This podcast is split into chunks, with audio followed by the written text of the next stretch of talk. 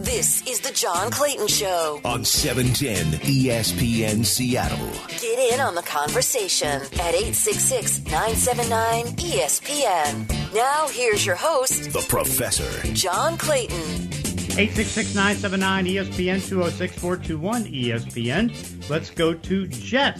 Jet, how are you? Dr. John, I'm well today. How are you doing? Uh, doing well. How about you? Well, I'm hoping that we put the turkey behind us and we can now start moving forward with our developmental plan. Yeah. And let's start getting some of the rookies back into the lineup and see what we can develop for the rest of the year. Yeah, I mean, what are, what are they, they have to like five star before Michael Carter got hurt at running back. weren't they up to like about five starters on uh, that were rookies? Uh, uh, the entire the entire team they had they're starting seven. Seven, okay. Um, there was up to seven, but uh, of course that's a fluid thing on defense. Yeah. But um, they were up to seven is the most they had. Um, but you know that, that's a lot. But they they by far exceed every other team with snaps uh, for rookies this right. season. I mean, it's almost like almost one and a half times the next closest team, and the rest aren't even close. So uh, they're, they're you know they're obviously playing a lot of kids. Um, but uh, the second half, well, the rest of the schedule is, uh, you know, it's very favorable. Mm-hmm. I mean, you know, they they got the Texans, you know, Eagles. They play the Dolphins again, the Jags. So they could end up, you know, winning two or three of those games potentially. But it's going to be one a decent litmus test to see how they stack up against the other bottom feeders, mm-hmm. um, to see kind of how the progress is. But basically, they, I just you know hope that they just keep plugging in, particularly on offense, because that's where they really spent the most time trying to develop. You know, get Wilson back in this week. They got to get Becton back in that lineup um, and let him start working with Vera Tucker. Right. And uh, uh, let's see go going forward because you know I, I think Lafleur is is flourishing as a uh, as a coordinator. Um, and you know we've seen signs of life when you got people that know how to run the offense. So I do think that that offense is not. You know what? I just I saw a stat. I think it was from uh, either Cimini or Costello. I don't remember which. Yeah. Um, the last four weeks since Wilson's been hurt, guess which team in the NFL has uh, averaged the most yards those four weeks? Would that yes, be the that's Jet? right. New York, Really? the New York Jets. Wow. I, I I was flabbergasted. Uh, yeah, like 432 yards. I think a game they were averaging, um, something along that long along Mhm. that line. So um, it's going to be interesting to see if and what Zach Wilson learned when he was on the bench. Um, hopefully, he'll dial it back in and stop playing Mahomes ball and uh, start playing within the system. And uh, let's let's see let's see what happens. It's going to be an interesting week against the Texans because you know they'll give him a basic you know cover two. So let's see what he does with it. What What do you think of the uh, COVID nineteen with Mike White getting the positive test and an unvaccinated Joe Flacco getting COVID, uh, you know, contact? You know, it's it's it's it's frustrating. You know, I I I- I don't understand how these guys, especially they're vaccinated, Mhm. keep coming up with with with with COVID. I mean, are they just not taking precautions in the first place? Uh, that seems to be very frustrating. And then, you know, I mean, Flacco's not vaccinated. They must have known this before they well, they knew before they traded for him because he had to sit out before he could join the team Right. um, you know, at some point, John, it- it's just irresponsible. Um, it's irresponsible from the top down. Uh, and, and I, I, I, I'm sorry, I'm, I'm, I'm tired of this whole vaccination thing. Yeah. Uh, get the damn, get the damn shots and move forward. Let's let's put this thing behind us. hmm Uh, and until and until everybody buys into it, we're just going to have these residual problems. I agree. I mean, I, I I- I don't understand that either. You know, I I mean, come on. What is it that you're trying to do? What is it you're trying to prove? And, uh, uh, you know, I, I mean, you get these guys, and it's like, you know, God knows what they put in their bodies. hmm You know, these AHGH and all this other stuff, so they can bounce back. You know, uh, legal steroids or whatever you want to call them, to keep them bouncing back and whatnot. But but they won't take these these these vi- these uh, you know these vaccinations. I mean, it's just. It, I, I just don't get it. I, I, well, I don't really want to go there. Um, Yeah. But it's just frustrating. It, it, and it's, it's unnecessary. I tell you, if I was if I were the Packers, I'd have been furious with with Rodgers. Oh, don't you think they are? Well, I mean, better like- be. And if I, not just the organization, but if I'm his teammates, I'd be pissed. hmm Um, because not only I mean he just flat out lied to everybody. Right. And, and it's one thing if you okay, if you want to take the stand, you want to be the Cole Beasley, okay, fine. Don't take this, okay, fine. All right, at least we know where you are, where you stand, whatever. But don't uh, you know? But don't try to you know uh, parse syllables here and try to get around something and just be you know too too cool for school and too cute mm-hmm. and uh, and do what, what Rodgers did. I, I think he did a grave disservice to his team. Agreed. Well, and it cost him a game. Yeah, he yeah. ended up losing a game and, you know, because of it. And they're darn lucky. And quite frankly, if I'm the rest of the league, I'd have been furious that he he wasn't suspended. Mm-hmm. You know, the states, the the, the, the yeah, but that's the thing. I mean, it's like the way that uh, the the rules are with the Players Association, you really can't suspend him. You can fine him because he could be fined up to fifty thousand dollars, but you can't suspend him. Yeah, I know, but it just I would be furious. It, you're, but hey, one game is a lot, especially when you're, you know, when you're in the Packers and you're in the hunt. It's the mm-hmm. hunt's as tight as it is. Uh, one game's too many. You yeah. know, um, I mean, a toe is one thing. Not getting a shot's another. Mm-hmm. Especially in the NFL where they shoot you up for just about everything. I don't know, John. What's what's your what's your take of the Jets here going the rest of the way out? What are you going to be looking for? What do you want to see out of them? I mean, just some improvement on the offensive line. You know, it's like uh, I'd like to see some improvement at wide receiver. I'd like to see some improvement on defense, but I don't know about that if that can happen. You know, yeah. Defensively, they're just so young, and they don't have much at linebacker, and the secondary I'm not sold on. You know, it's like it's a, there's so many questions on this team because you know you look at a team and it's like in a two three year rebuilding process. Yeah, yep, and uh, you're smack dab in the middle of it. Mm-hmm. Uh, and like you said, they're they're playing a lot of kids, so you're going to get it. But I think, to be honest with you, uh, the Dolphin game, I was impressed with for this reason. You know, we talked about previously how Salah's big job is going to try to keep everybody on the same page, right, and on on their page and the defense, it's it's just like uh, these guys were off the plan, especially the, the defensive linemen. I mean, there was no discipline, no gap discipline whatsoever, and uh, they dialed that back in mm-hmm. against the Dolphins. Now, I also don't know, you know, level of competition. Okay, fine, but be that that be that as it may, they were exerting, you know, their one gap discipline. They were setting edges um, they had dialed the discipline part back in on the defense, and that to me is very important because you know what is Salah's biggest challenge? Keeping these guys buy, to buy in, and uh, the Dolphin game was definitely a game where they it, seems like uh, they were back they were back on track in that regard. Now they should have won the game, quite frankly. Um, but that game was lost at several different levels. A lot of immaturity, some couple of bad penalties, and just some terrible clock management yet mm-hmm. again. Um, so we're seeing the growing pains with the coaching staff as well, and they gave that game away. But I will say that uh, the Dolphins game is more of what I was wanting to see during the course of the year, in which they're playing better, they're making stupid mistakes, which you expect, um, all from the top down. But um, they're they're playing reasonably well. They were showing signs of life. Uh, so I'm curious to see if they're going to be able to carry that forward, especially because they got the Texans and Eagles, Eagles, the Saints, and the Dolphins and the Jags back to back to back to back to back. So, you know, they've got some favorable matchups here. They shouldn't be blown out the next four or five weeks. Yeah, yeah, yeah. So I mean, you got to get a couple wins out of this thing because again, it's just been a bad season. I mean, certainly it'll uh, affect their draft position, but I don't think they care about that. I think at some point you just got to think about winning, particularly with a new coach. Yeah, because you got to again, you got to build the culture, and the culture has to have you know you, you you have to have some positives. You know, I mean, you can't just say, "Oh, we lost twenty-seven, twenty-four," and but darn, we played hard. You know, at some yeah. point, you got to start winning. I mean, just look what it did for the team last year. Although it killed their, you know, it killed their draft status, but just what it did in that clubhouse uh, when they, they they did win their game. Mm-hmm. You know, I mean, that's the stuff you got to start building building on. There's got to be some cheese at the end of the mousetrap. So a couple wins would be nice. Um, and those, hey, they're still going to be in the top five as far as yeah, draft. Agreed. So, you know, so okay, if it's you know three or four instead of you know two or you know whatever, that that's fine.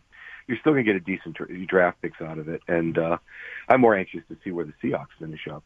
Mm-hmm. Um, because that could be if they you know keep wallowing in the particular mire that they're in that could be a particularly large boon for the Jets in the draft. Oh yeah, I mean you know two potentially two picks in the top ten, that could certainly help. that could definitely turn things around. The other thing, last thought is the one thing I've been I've, I've watched the Dolphins now a little bit the last couple of weeks, and I, I'm given the amount of tremendous draft capital they've had the last what two three years. Yeah. And of course they have the next year or so going forward. I'm kind of surprised they're not as more loaded on talent as as I thought they were going to be.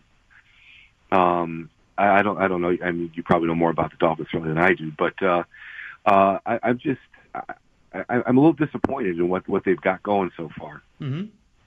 Understandable. on defense. Yeah, because again, what what you're looking at is that uh, they just don't seem to be uh, in sync with. Uh, you know, because I, I think what's happened is that uh, they've done a bad job of management because they've given away too much, given away too much talent.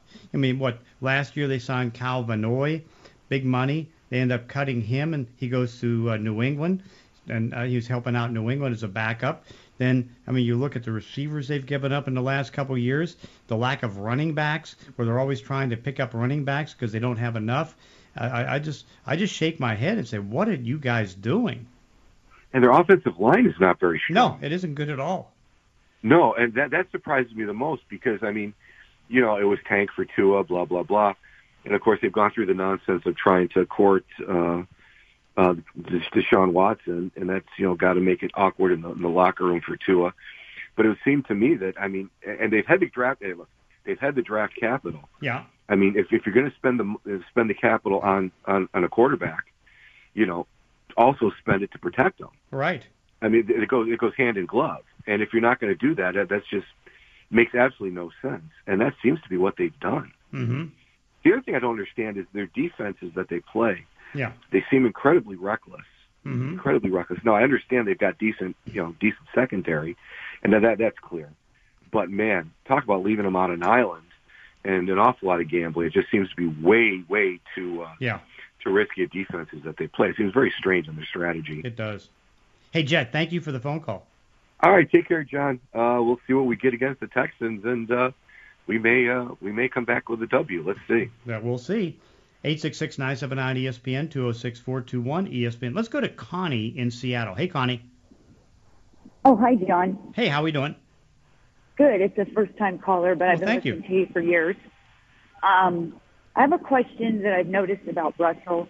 Um, ever since his mental coach passed away, it just seems like he doesn't have anybody to talk to about his struggles and things. And I don't know. Have you noticed anything like that? Now, now who are we talking about? Uh, Russell Wilson and Yeah. his mental coach passing Yeah. away. Yeah. I mean, he's got enough support right now that uh, you know it it certainly does hurt because he gets so tight with the uh, people that he works with. But again, he has so many different people that he has as consultants. But uh, you know, I, I don't know if it plays into anything other than the fact that he lost somebody that he cares about a lot. Yeah. Yeah, I've just seen his demeanor on the sideline a little bit different. Um, also, can I ask you a couple questions about the defense? Of course.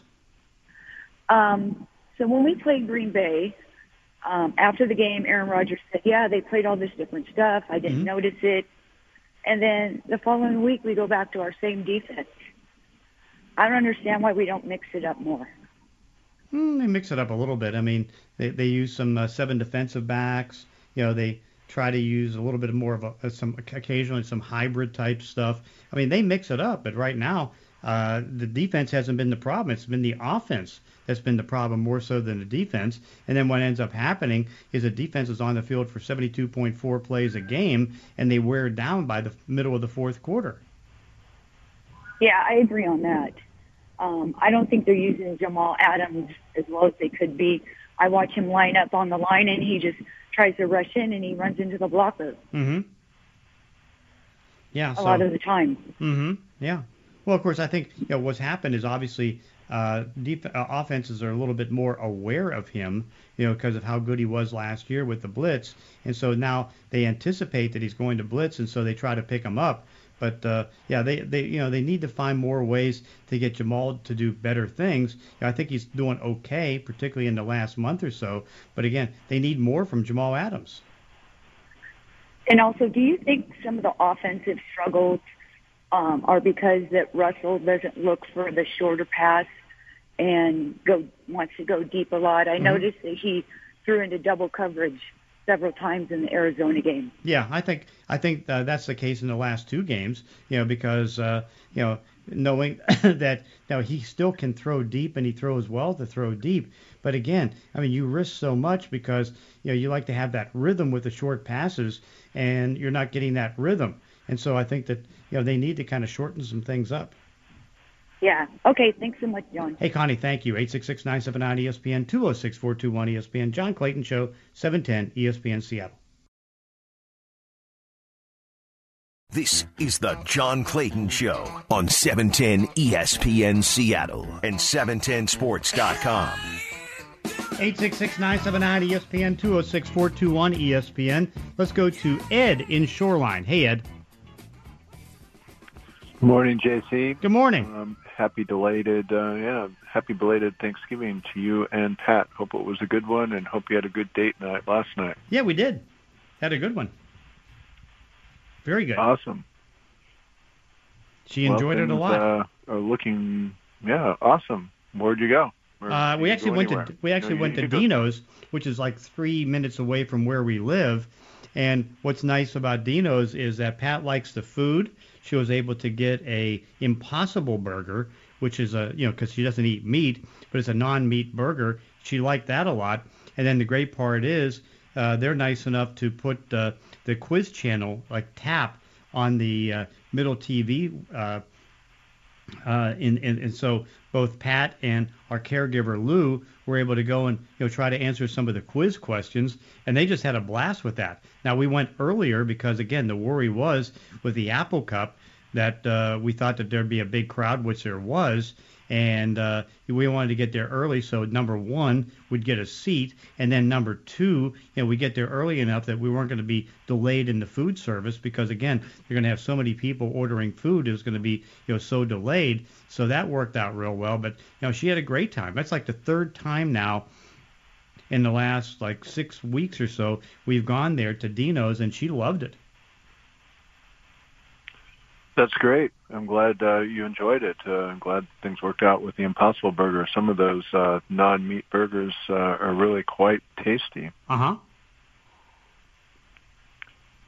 Well, John, so are we headed toward the bottom of the doldrums of sports in Seattle again? Since uh, before the Seahawks' uh, second Super Bowl run, this looks uh, pretty tough right now. It does. And they're talking about going seven and zero from now on. That seems uh, like quite a bit of a stretch, but Right. uh, time will tell. Obviously.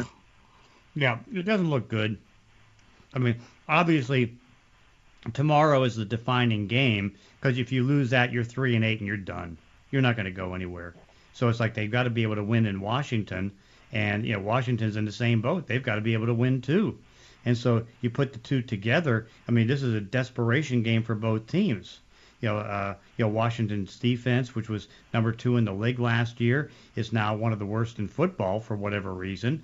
And then uh, you look at Seattle; they're just so bad on offense. You know, in fact, I'm sitting here writing something for 710sports.com, and you know, I know I talked to one of the coaches this week in the league, and they said, you know, this this league right now is a league of third down conversions and red zone success.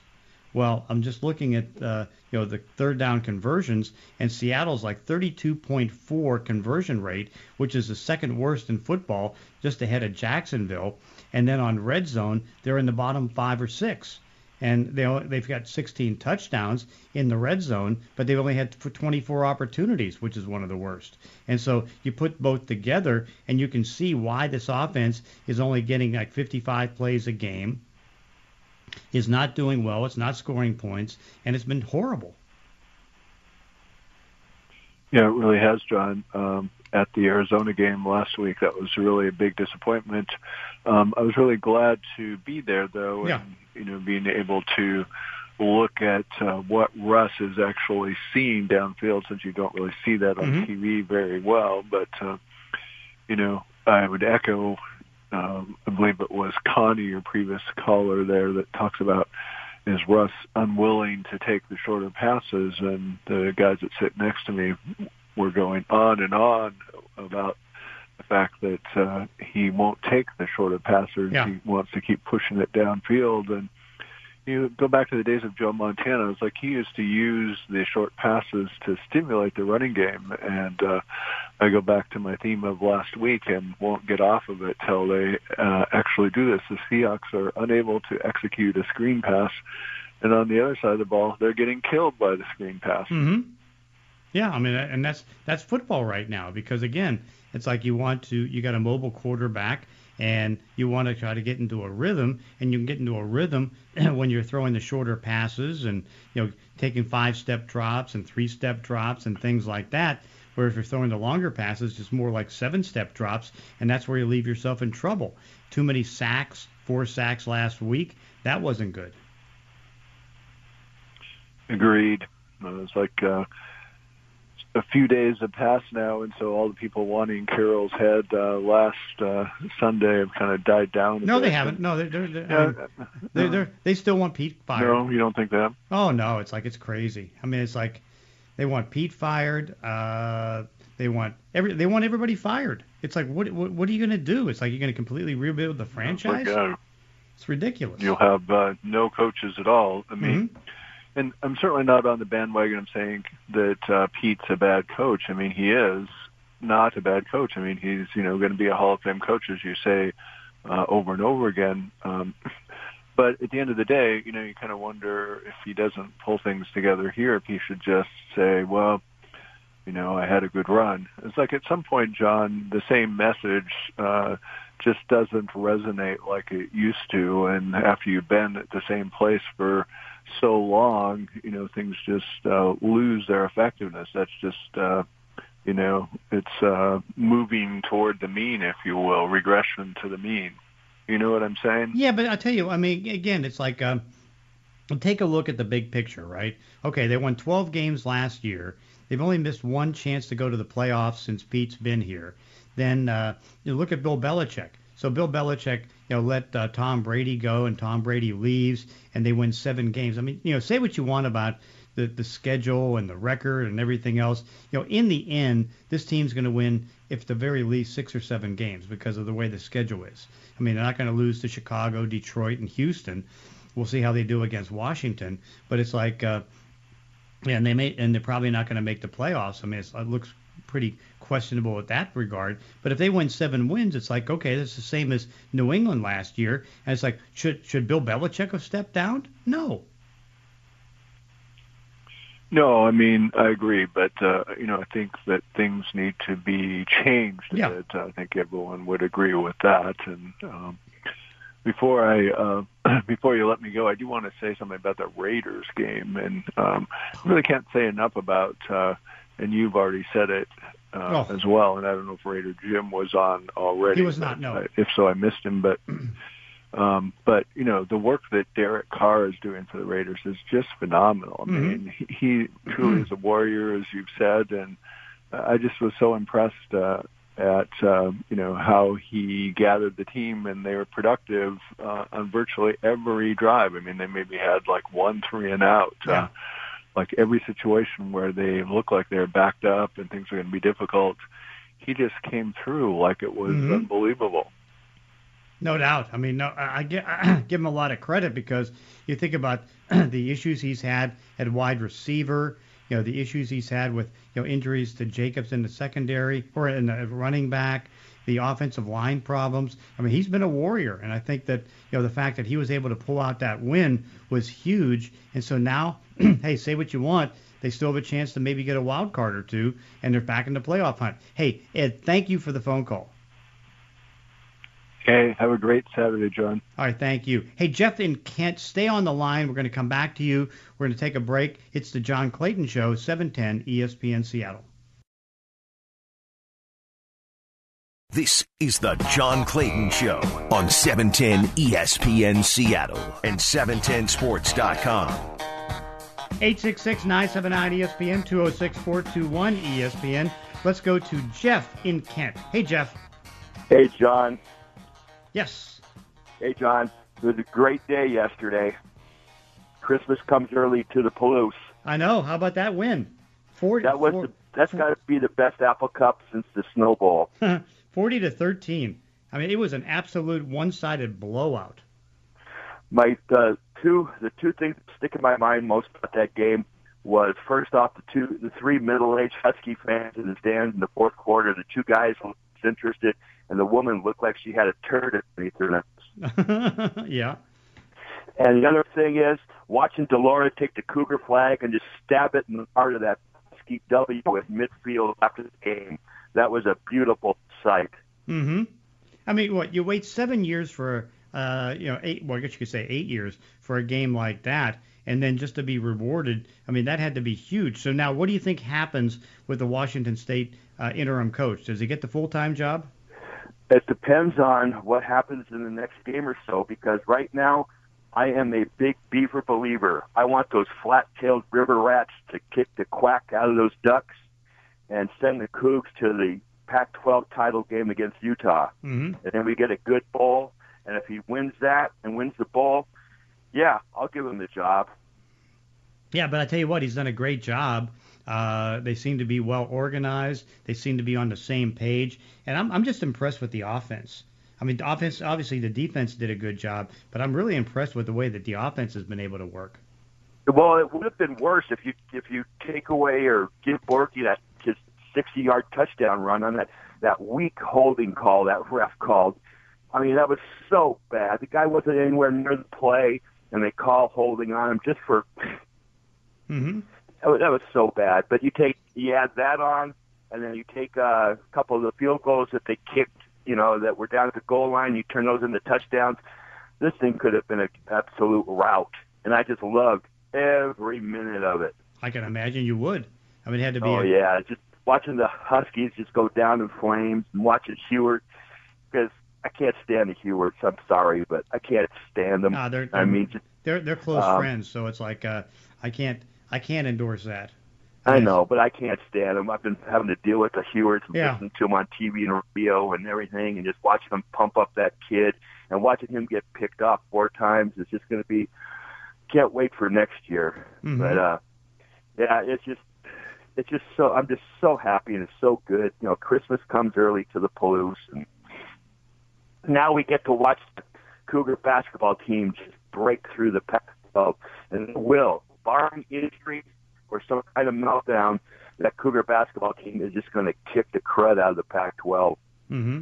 Yeah, I mean, I mean, they they got everything on that team. They got the shooting guards, they got the bench, they got depth, they got the the front a big front line that's just tough and strong, and it's it's just going to be just like watching this Apple Cup, watching this Cougar basketball season is going to be a joy to watch. Yeah, no doubt. I mean, again, it's been a great year for Washington State. I mean, I don't think anybody totally expected it like this, but I mean, it looks so good and so enjoyable. And it's like it's one of those things where it's like, hey, just sit back and enjoy it.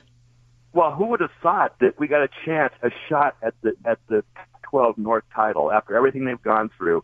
It's we actually got a shot at a title game with Utah if the if the doggone Beavers will do their job. The question is, can they do it? They can. They can. That's a good Beaver team. If they step up, they can do it. The Duck team is overrated, I think.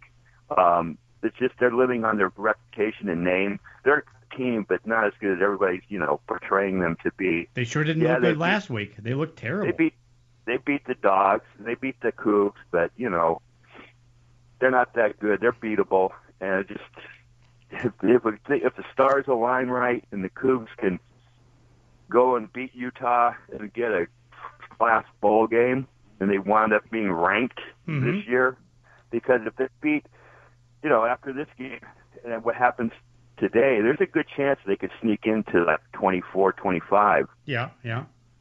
you know, and then it just then you're just up the ladder. And Galora, watching him just pick apart the Huskies last night.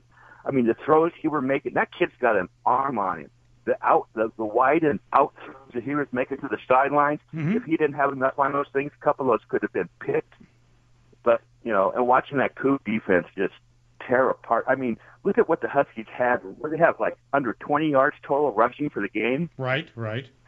it's just you know it's just all I can say is it's just a beautiful day, beautiful holidays, and hope you have a good Christmas and a good holidays, John. And all I can say is go Cougs, and dogs can suck it. there you go. Hey, Jeff, thank you for the phone call. Look at it. Let's go to Rich in Monroe. Hey, Rich. Hey, John, how you doing? Good. How are you? Good. Hey, so I understand we're still mathematically possible to get that uh, uh, wild card, correct? Yeah, they can. Okay. Yeah, because again, what you're looking at right now, particularly with New Orleans floundering, is that uh, you only have five teams right now with winning records in the NFC, and so with that in mind, you know the sixth and seventh spots are re- reasonably open, and so you can anticipate that if you have nine wins, you know you may get one of the two spots uh, that can be there. So if this team can find a way to get the nine wins, then they have a chance to make it. There's a, maybe an outside chance that an eight-win team could get in there. But in the end, I mean, the chance is there, but they've got to start winning. Right. So we okay. Because I thought maybe like if we lost one more, it was that was it. There's just no way. No, there's I mean there's way, but I mean you know what what plays in their schedule, and that's why uh, the Washington game is so important, and that, the Arizona game was important too because you know the way this schedule goes, you've got Washington right now. They had a losing record this year, losing record uh, this year, and then you've got uh, uh, Houston, Chicago, and Detroit they're all winnable games. So that could get you to seven if you can win the Washington game tomorrow. And then you needed to go two and two in the division. That's why the Arizona game was so disappointing because now you lose that game. And can you go two and two in the division? And right now, I think that's going to be difficult. Yeah, I have a feeling about that too. Yeah. Now, if if if for some reason we we are mathematically out, do you think they'll just bench Russell for the rest of the season? No, I don't think so. risk inju- no. risk injury? No, I don't think so. What what would be the point of playing him he's if we can't make he's a, it? he's the starting quarterback. He's not going to want that. If you bench him, he's going to want to get out of here.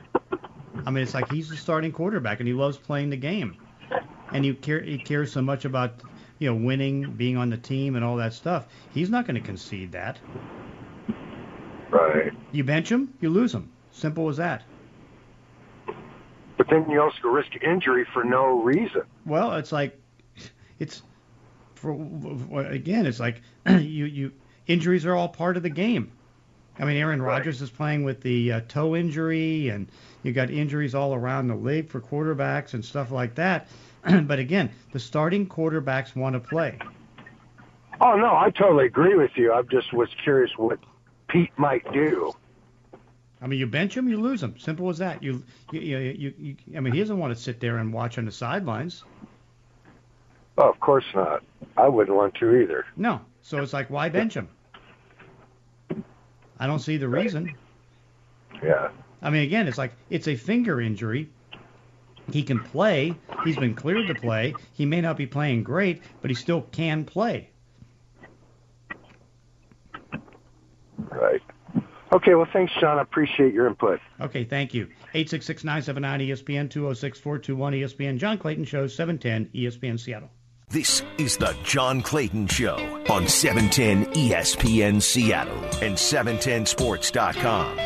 866-979-ESPN, 206-421-ESPN. Let's go to Steve in Skyway. Hey, Steve. Hey, good morning, John. How Good are morning. Good. How are you? You? All right. Uh, first off, the other side of the uh, Jeff conversation you had, Yeah. uh, you're talking to one pissed off Husky fan this Understandable.